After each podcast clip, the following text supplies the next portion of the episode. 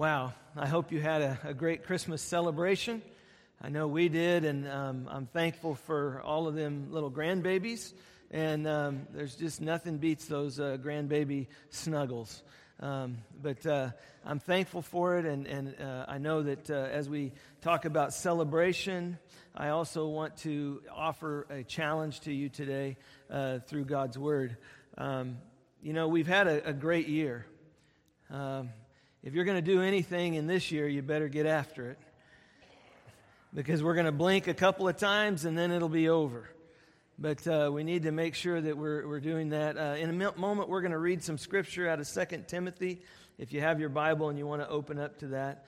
Um, but before we do that, I want to remind you a little bit of some of the things that we did this year in 2018 uh, at Memorial. And what a, what a blessing it has been uh, for us. We've been working hard, and we're also seeing God work hard all around us.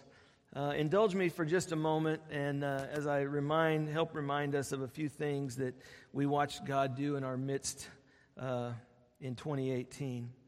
Um, in partnership with Texas Baptist Men and Maisha Kamili, um, we sent a water well digging rig to Kenya in January of this year. We raised $10,000 and we were able to send this rig over there and they started drilling in March and they hit water in April.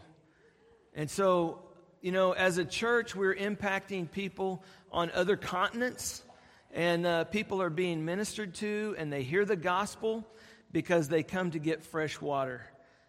I mean, God and Memorial did that. And Texas Baptist Men. But I'm very thankful that we are in partnership in that way. We've also been involved in disaster relief on several fronts. Uh, the hurricane in, in Florida, uh, serving through feeding units and other cleanup efforts. Um, I want to say people without number have, have been ministered to, and the gospel has been shared with them through disaster relief. You know, we even sent a team over spring break, a team of college students, to Houston to help sheetrock a church from the, the last hurricane. And so it was it is a blessing to be involved in that and, and to send teams out to do that. And so our disaster relief has been a blessing as well. Also in the spring, we have a good news club. We, we hosted a good news club in Raye-Allen Elementary right down the road here. And 11 children prayed to receive Christ as their Savior because of that good news club. And, and by the way, our Good News Club is, is starting up again after the first of the year. And I want to encourage you in something. Um, this is a great way to practice telling children about Jesus. It's a great way to practice that. And so, if you're interested in doing that, we meet on Friday afternoons. If you're interested in doing that, you need to talk to Joel or Wilna Shoemate, and they can get you signed up for that. But a great opportunity uh, to, to do that. Uh, great training for our vacation Bible school as well. Uh, Memorial also hosted a, a, youth Disciple Now event early in the spring, and it was wonderful participation from our whole church. And uh, four college students uh, led small groups for our youth. And three of those four college students were members of, of our group here. And so we're, we're teaching, we're, we're discipling, we're raising up. And um, what, a, what a blessing that is. In April, our, our church, Memorial, hosted a missions fundraiser, and we raised over $4,600 for missions in, in one banquet, in one, in one uh, fundraiser. You know, early in the summer, we sent out a mission team to Honduras. To Honduras and worked beside Greg and Susan Hines, and over 100 children prayed to receive Christ in Honduras. There was eight adults that prayed to receive Christ as well. And Caitlin Tyler shared the gospel. She's one of our youth. She shared the gospel with over 100 children. Okay? So you've got youth who are sharing the gospel with others in foreign countries in a language they don't even speak.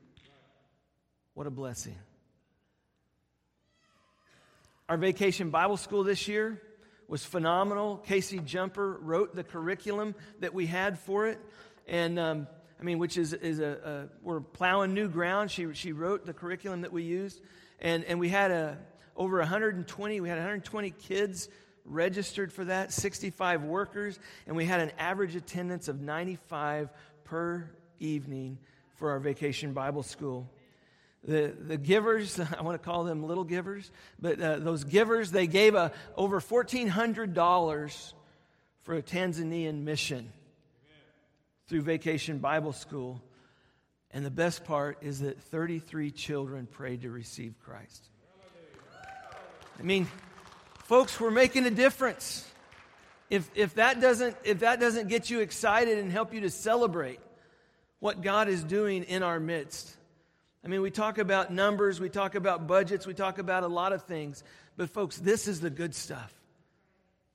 I mean, we, we followed that up with our block party at the water park, and we guesstimate that maybe somewhere over a thousand people probably showed up to that. Um, the water park capacity is only 650. So, yeah, we had a little bit of an issue there, but it was a great turnout. I mean, um, we cooked and served about 400 hot dogs in an hour. Okay? I mean, they were going like hot dogs. But um, it's crazy. It was crazy to see that many people at the water park. But we had a captive audience. And so we shared the gospel with them. And they witnessed some baptisms. We've never seen anything like that before. I mean, our, our, our event went viral on Facebook, and that's why people showed up. And we're making plans this year to do uh, something a little different uh, so that we can facilitate uh, the, the people that, that, that, came for that. Um, still a fantastic event for our church. We will continue to do it. Our youth and kids' summer camps were a great success. We had great opportunities for our children to spend time together, the youth to spend time together and to grow closer to the Lord. Um, our Bible drillers. We had seven Bible drillers, drillers total. Um, five of those uh, and one youth went on to regionals, and five of our Bible drillers went on to state. They competed in our state competition. Two youth went to state in the youth speakers tournament. I mean, these are, these are children and youth that are implanting the Word of God in their heart. What a blessing that is to see not only ours participating, but, but going on to a regional and a state level. I mean, that's, that's fantastic. That's amazing. We had our Harvest Fest this year, great neighborhood event as usual. It was held indoors because of the weather concerns, and was super participation by our church body. It was well organized, well staffed. We, we figure about three to 400 people showed up for that, um, and what a blessing it, it was it shows that our community is, is trusting us. They trust us with that, and they're showing up more and more. In November, we, we sent a team out to Suriname on a Suriname mission. Three of our uh, missionaries from our church went to the jungle for evangelism and discipleship training. There were five baptisms in the jungle. I think that's huge. Five baptisms in the jungle, 12 in the city. See, people are hungry to know more about Jesus, and we're carrying the gospel. This year, through Feed My Sheep, Memorial sent a team every month, every month to feed the homeless in Temple. We averaged about 125 each month. I mean, what a great blessing that we as a church are able to do that, to go and, and work and serve and being involved there with Feed My Sheep. Our Keenagers, Oh, what a great group of wonderful seniors. They meet and they're growing. They're growing in grace and fellowship and in fun and in numbers. They meet the third Thursday of the month. So if you're available, third Thursday of the month. A couple of other quick things of note. Um, some of you might have noticed something out by the pavilion. There's a what we call a gaga pit. Okay? I wasn't sure what that was when I first heard it but it's something that youth play. It's a game that's played with the ball. It's kind of like a dodgeball in a pit. The only way I can describe it, but they love it. It's being well used, and it's something that, that I think is, is wonderful for our, our, our young people. uh, kids' worship started so that we're having uh, worship going on while we're having worship in here. We've also have our check-in system that is up and running and, and doing well. We had a wildly successful Christmas program with how the Grinch met Jesus. We're very thankful that the gospel was shared in and through that. Many of our classrooms this year have gotten a facelift in our children's area, also in our youth area, in our college area. We also had a very smooth transition in college ministry and a change of leadership. I mean, what a, what a blessing that was. Uh, what a great um, blessing in God sending Braden and uh, Caroline to us. Praise the Lord. See, what I'm trying to say is I'm celebrating this year. We've had a great year. We've seen God do a lot of things. And this isn't even all of them, this is just some of them. There's a lot more things that God has been doing in our midst. Too many to count of how He has been at work. We've, you know, families have been touched and lives are being changed because of your investment, because of your involvement in our community. I mean, week after week, people are meeting in our Sunday school and connect groups. They're getting together. They're discovering that what we have in common, and, and that we're discovering that we love the Lord Jesus in the same way, and that we can work and, and serve in our community. The gospel is being preached, the Bible is being read and taught. People are growing in their faith. Our worship is genuine, it's in spirit and truth. I love that. See, God is being glorified every week through this body. God is being glorified all 52 weeks of this year by the work and the ministry of Memorial Baptist Church. Folks, we can celebrate what God is doing. We can celebrate that. But I want the challenge part of this is this. I don't want us to sit back and rest. Now is the time to push the accelerator. Now is the time to reach deep and do more and give more and be more and go more and pray more and serve Him more in everything that we do. It's not a time to shrink back and say, well, we had a good year, let's just rest. It's the time to press in and get busy doing the things that God puts on our hearts. See, I, I asked the question what should be the goal of our church?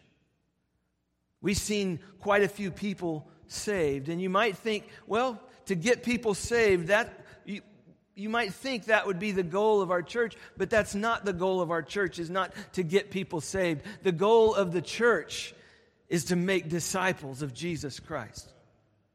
That's our goal, is to make disciples. I mean, sometimes people get saved. Sometimes people get saved and they slip back into their carnal, fleshly way, the unspiritual way of life. And we don't like to think that that happens.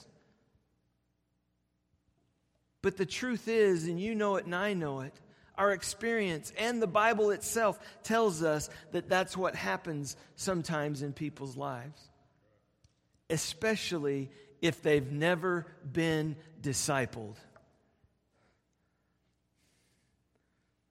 You see, every believer needs to be discipled.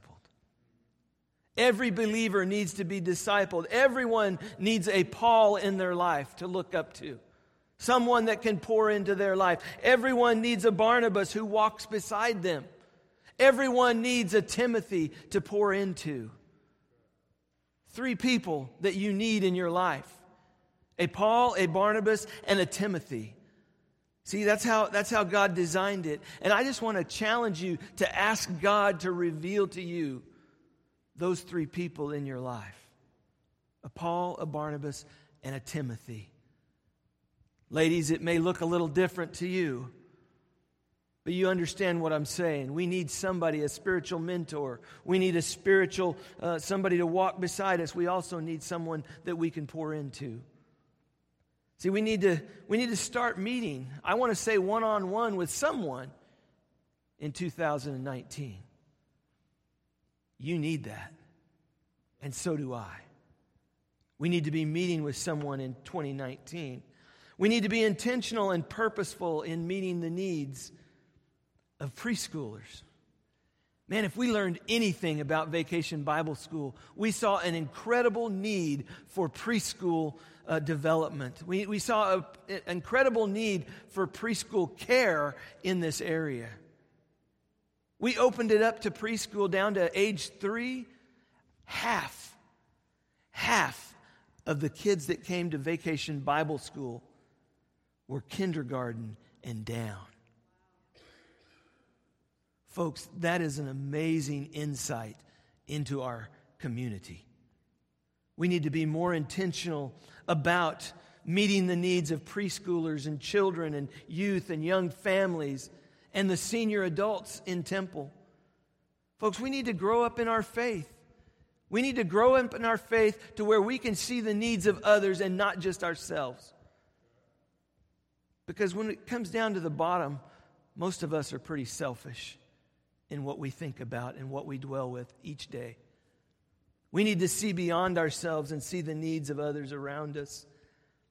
Now, admittedly, we may be above average in many things, but my desire is not for us to be above average.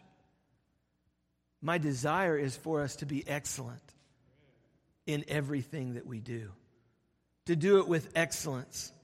Our desire must be to be all that God wants us to be not where we decide to, to stop. You know, we, we see a lot on television these days about bowl games and championships and football. And ladies, you're probably sick of football already. But you know, when, when teams compete for, for championships, sometimes even during the game, there's a great team will make some adjustments. They will change things up, and we're going to have to make some adjustments. We're going to have to change the way we think about things as a church if we're going to impact our community and especially this neighborhood with the gospel of Jesus Christ. They've put 320 homes on this side of our building. They're putting another 300 some odd on this side of our building. Do you realize how many people that is in this neighborhood immediately around our church to minister to? Folks, we've got to do something different than what we are doing. It's not about our comfort, it's about meeting their needs. What are their needs? We need to be praying intentionally about that. But we have to think differently. I want you to write this down. If you're writing down, write this down.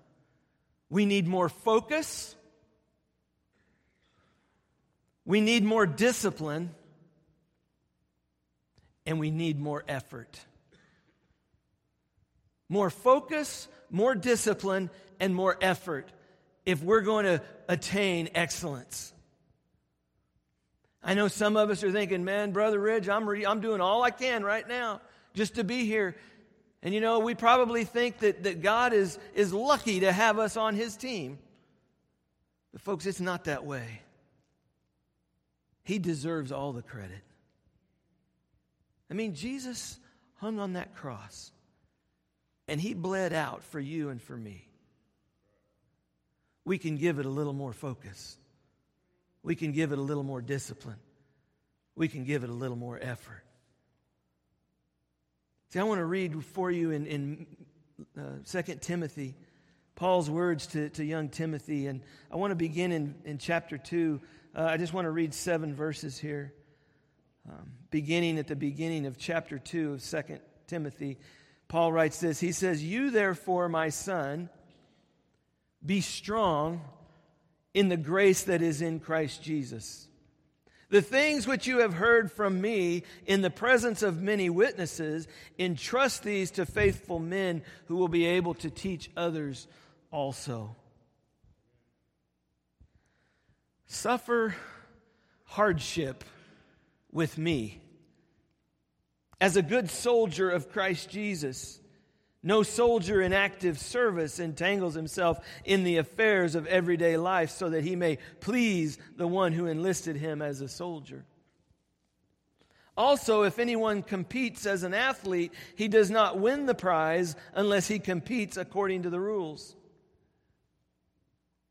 The hardworking farmer ought to be the first to receive his share of the crops.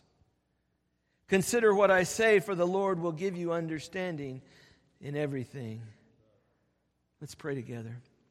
Loving Father, I thank you for your word and I thank you for how it challenges us. And Father, I see that in your word we need more focus, we need more discipline, we need more effort. But God, you are the one who brings about the increase. Father, this is your area of the vineyard.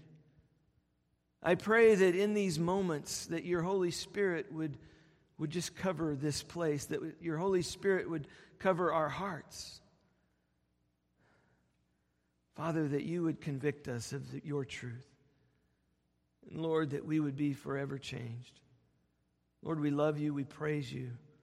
Guide us in Jesus' name. Amen. You know, the essence of the gospel is that Jesus died for our sins, just as the Old Testament prophecies foretold. They said he would come and he would die. And when, when people repent of their sins and ask Jesus to come in and make them clean, he does just that. He comes in and he forgives us of our sins. And we say they are saved. They've been saved. But listen, integrity begins the moment we receive Christ. We are given a blank piece of paper, a new white sheet of paper, if you will, and we build on that clean white sheet of paper. And I live life according to the Word of God from then on. He's the one who saved me. He's the one who cleansed me. He's the one who gave me my life. I live my life for Him, and I am in God's Word on a regular basis. And the Spirit of God has free reign in my life to build and to do as the Spirit of God leads to produce Christ likeness in my life every single day from then on. See, that's the foundation of integrity the fact that Jesus Christ comes in and he cleanses us. We owe our life to him. We are a new creature. The old is gone, the new has come. That's what Scripture tells us. And to show God we are grateful for saving us, we should live a life that is full of concern and love for God, but also full of love and concern for those around us. The two greatest commandments love God with all your heart, soul, mind, and strength, and love others. Love your neighbor as yourself.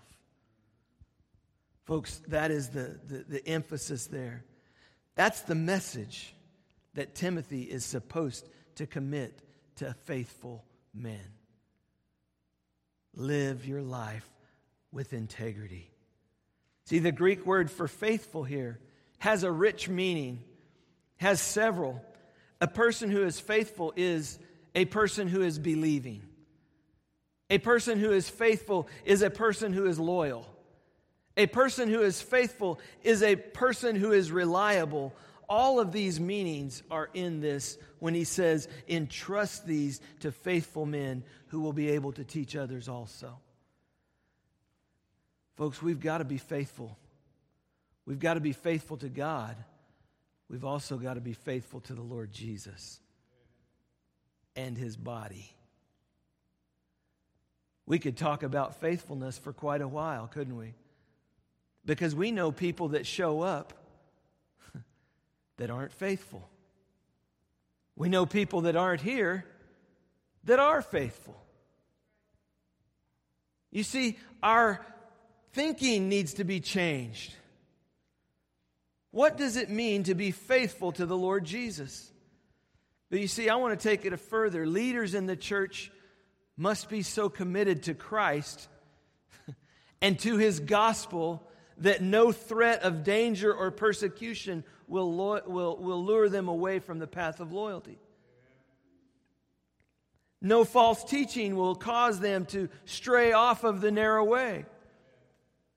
Folks, we need people who are rock solid. We don't need people who are all over the page. They're all over the place in our world. They're a dime a dozen. We need people who are rock solid, who are sold out to Jesus Christ. Folks, that's what we need. But the task doesn't stop with the leaders. Paul says they must be able to teach others also. I believe that's what distinguishes a disciple from an ordinary churchgoer. You know, your garden variety churchgoer. A disciple is one who is able to pass on what they know. A disciple is one who is able to reproduce themselves many times over, just like the good seed in Jesus' parable that produced a hundredfold. Let me ask you a very personal question How many disciples are you making? Are you reproducing? If you look back over the last year, if you look back over the last five years or 10 years, how many disciples are you reproducing? My mom used to say the proof is in the pudding. How does it taste? What is it like? I mean, if you were reproducing someone just like you, what would they look like? I'm not talking spirit or physically, I'm talking spiritually. What would they look like? You see, if you lead one person to Christ each year, at the end of 10 years, there will be 11 Christians, yourself included. But if you disciple one person a year, so that each one of them can disciple someone the next year. In 10 years, there would not be 11, but there would be 1,024 disciples. That's a big difference. That's exponential growth. Folks, that's what we need exponential growth in the kingdom. Stop feeling like, well, I shared my faith with one person this year. Good job. You need to do that on a daily basis. I need to do that on a daily basis. We all need to do that on a daily basis. And we need to be pouring in to those Christians so that they become disciples. See, each generation must be discipled. It's not enough for us to sit back and feel like we've done uh, and accomplished our work because the work is not done yet. In our text, the Apostle Paul wants Timothy to join him in suffering hardship for the sake of the gospel. Folks, that's a tough sell in our comfort oriented culture. But here's the reality and here's the mentality of a typical American couch potato park as close as you can to the store so you don't have to walk very far. This is our, our, our comfort oriented culture. Drive a block rather than walk. Sit in your recliner with your remote in your hand, watching all those crazy guys run all over the field. And the only exercise you're going to get today is to get up and go to the fridge and get you some soda and some chips and come back and sit back down. But that's where we live, that's where we are. And Ridge, you want me to embrace hardship for the cause of the gospel. See, it's a privilege. It's a privilege for us to receive the Christian faith. Someone shared the gospel with you, and that's why you are a believer. but it's also a duty to pass it on to someone else. See, to be a fruitful Christian, you must be willing to suffer hardship for the gospel in view of future rewards. Because if all we want is self gratification, that's what we're going to get here and now. But my desire is to see each of us laying up rewards for heaven. Putting off what our flesh wants now so that we can have those eternal rewards later. But we don't get that. We're so mesmerized by the laziness, by the fatness of our own society that we want to be just like them. See, I, I put forth a new thing. I want us to be lean and mean and fighting machines in 2019. I want us to get into the battle. Because, folks, the battle is waxing hot. And we're watching TV. We're sleeping. Why would anyone be willing?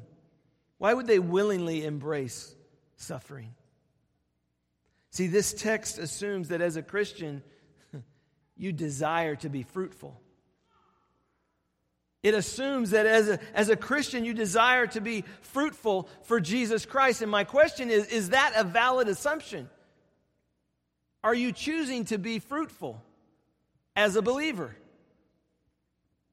Or do we just not care?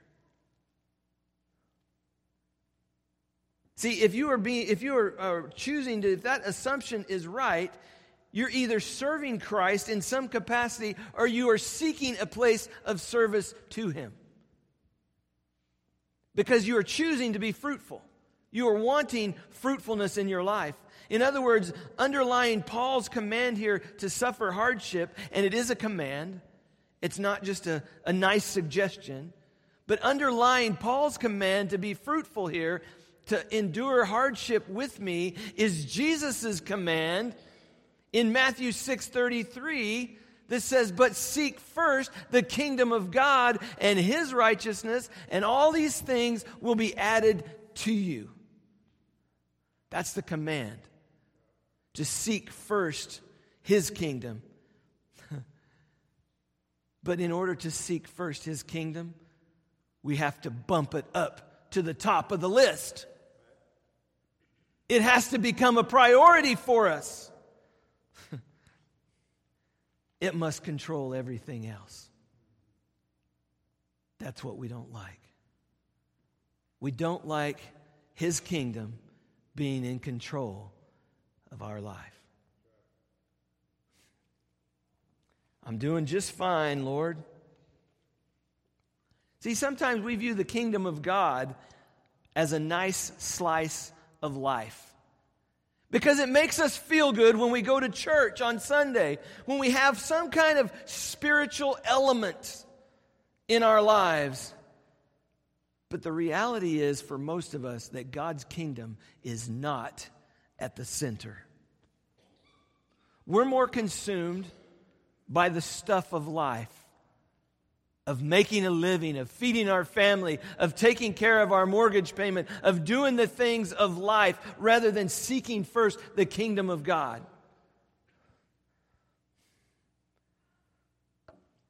His kingdom is not the driving force for most of our lives, and we know that. So instead of seeking first his kingdom, we dabble in his kingdom, but we don't seek it first.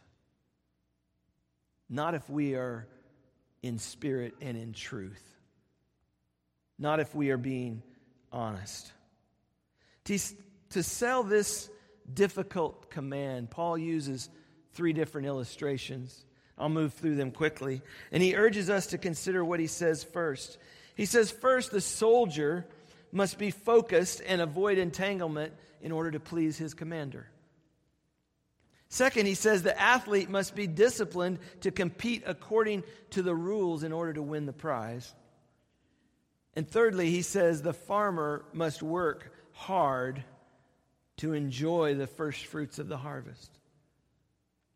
See, each of these endures hardship for the sake of future rewards. And Paul is saying this he's saying, reflect on my words, think about what I'm saying. He says, Timothy, here's the mindset I want you to have. I want you to have the mindset of a soldier.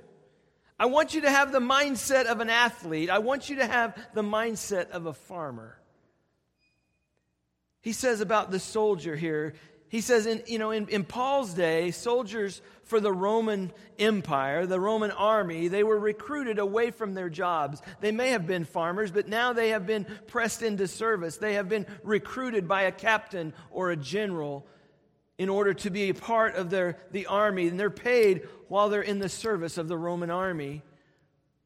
But while they're in the service of the Roman army, they're away from home. They're not thinking about home. They're not thinking about what's going on. They're thinking about fighting the fight and doing being all in with their captain, with their general. Paul is saying, "Christian, be ready for the kind of sacrifice and hardships that are called for in the Christian life." And then he speaks of the athlete. You know, athletes in the ancient Greek games, they were required to come before the judges and, and even before the contest started and swear to Zeus that they had been in training for the last 10 months. They had to, they had to make that vow. And this is probably what Paul means here when he says you can't win the prize unless you compete according to the rules.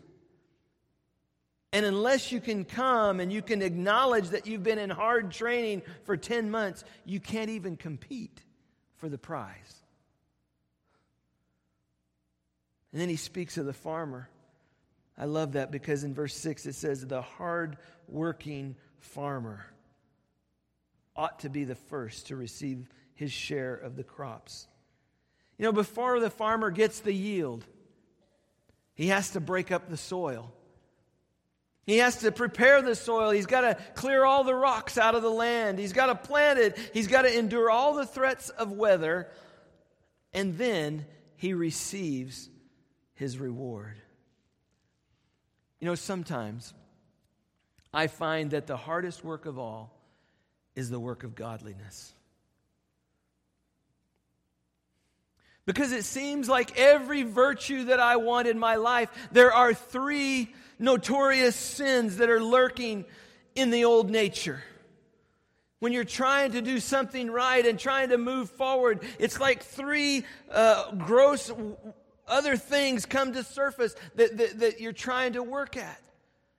See, I, I believe that we have to do that. We must work at killing the old nature. I mean, Paul says it in Galatians 2:20, "For I'm crucified with Christ. It's no longer I who live, but Christ lives in me. And the life that I now live in the flesh, I live by faith in the Son of God who loved me and gave himself up for me. We have to work at clearing the field out. It means working at breaking possibly an addiction in your life that overpowers you, or maybe you're treating someone in a way that, that, that Christ wouldn't approve, or, or all of us maybe have a habit or a relationship that needs to be straightened out so that we can honor God in every area of our life. But we have to work at it. Just like the farmer works in his field. That's what Paul is saying. We need more focus. We need more discipline. We need more effort. See, all of these are images that Paul gives us to remind us of the sacrifice and the hard work that encompasses the Christian life. And Paul tells this to Timothy. He says, Work hard and don't expect it to be easy. Suffer hardship with me. Get in the game, get in, get involved in it and, and be a part of it. Look at verse 3. He says, Suffer hardship with me. He's reminding Timothy that in the Christian life and in ministry, expect hardship and embrace it. That's so important for us to hear. I'm almost done. We live in an affluent society that cherishes its ease and comfort. We don't want to do anything that's hard. We don't want to have a hard row to hoe. We always pick the easy one.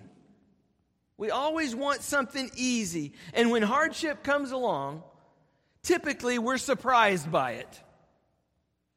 It's like, well, why is this happening to me?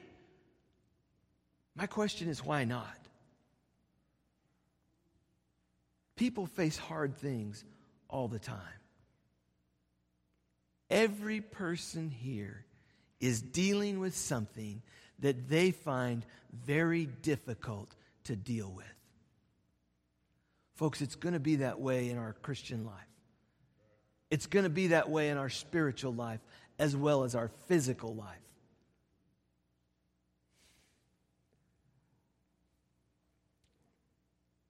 We think that somehow it's supposed to be easy, that the church is supposed to grow easy, that the work is supposed to be easy, that the Christian life is supposed to be easy. There's nothing easy about any of it. And in spite of that, we are making great strides for his kingdom.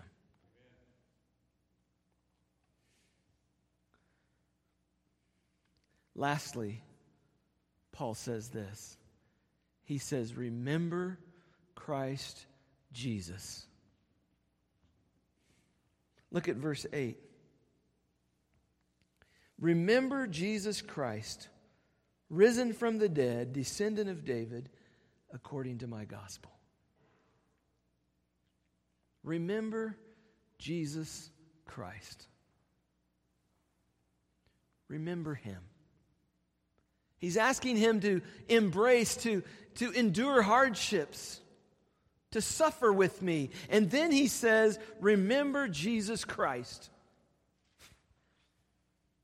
Be strong in the grace that is in Christ Jesus. Suffer with me, suffer hardship with me, and remember Jesus Christ. He's reminding him that the Christian life is not easy.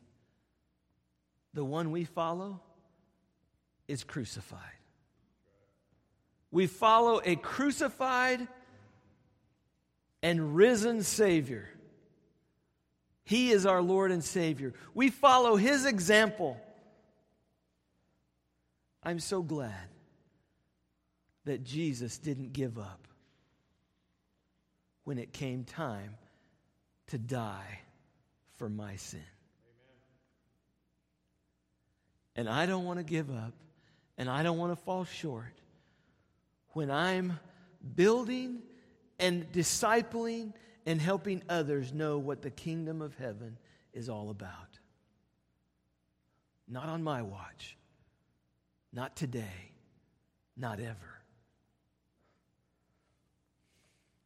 See, Paul says to, to Timothy, and he says to you and me, be strong in the grace.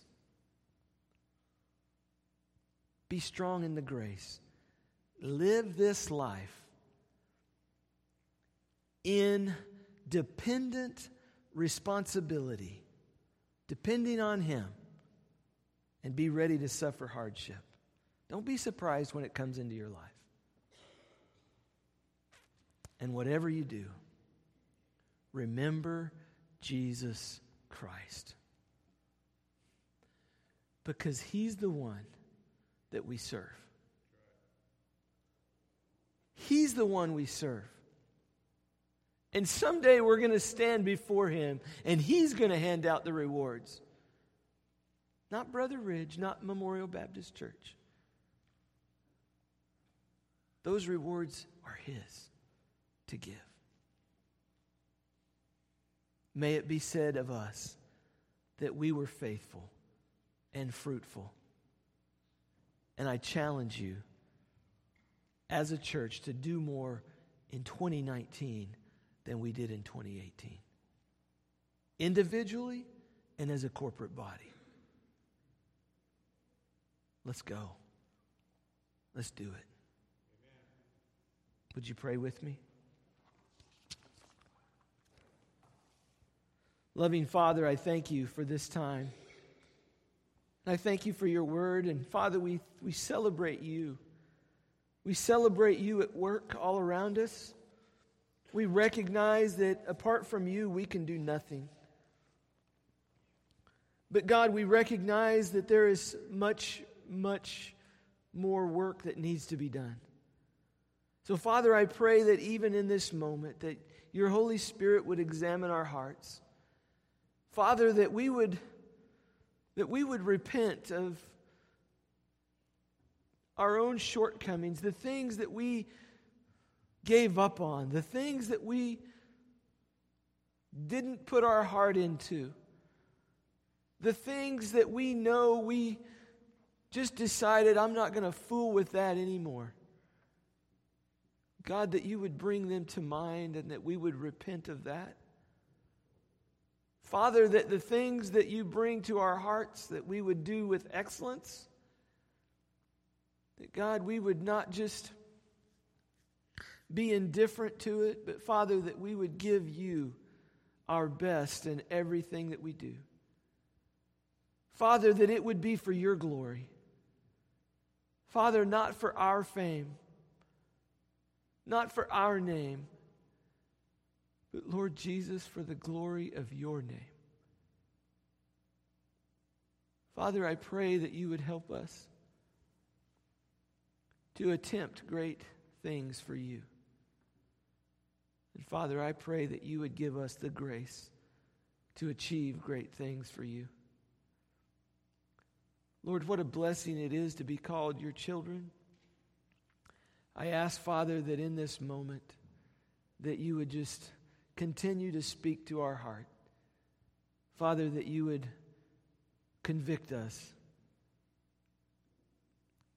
when we're not living with integrity, when we're not in sync with you, when we're not doing the things that you call us to. Lord, I pray that you would just bring about a great repentance upon your people and help us to know you better.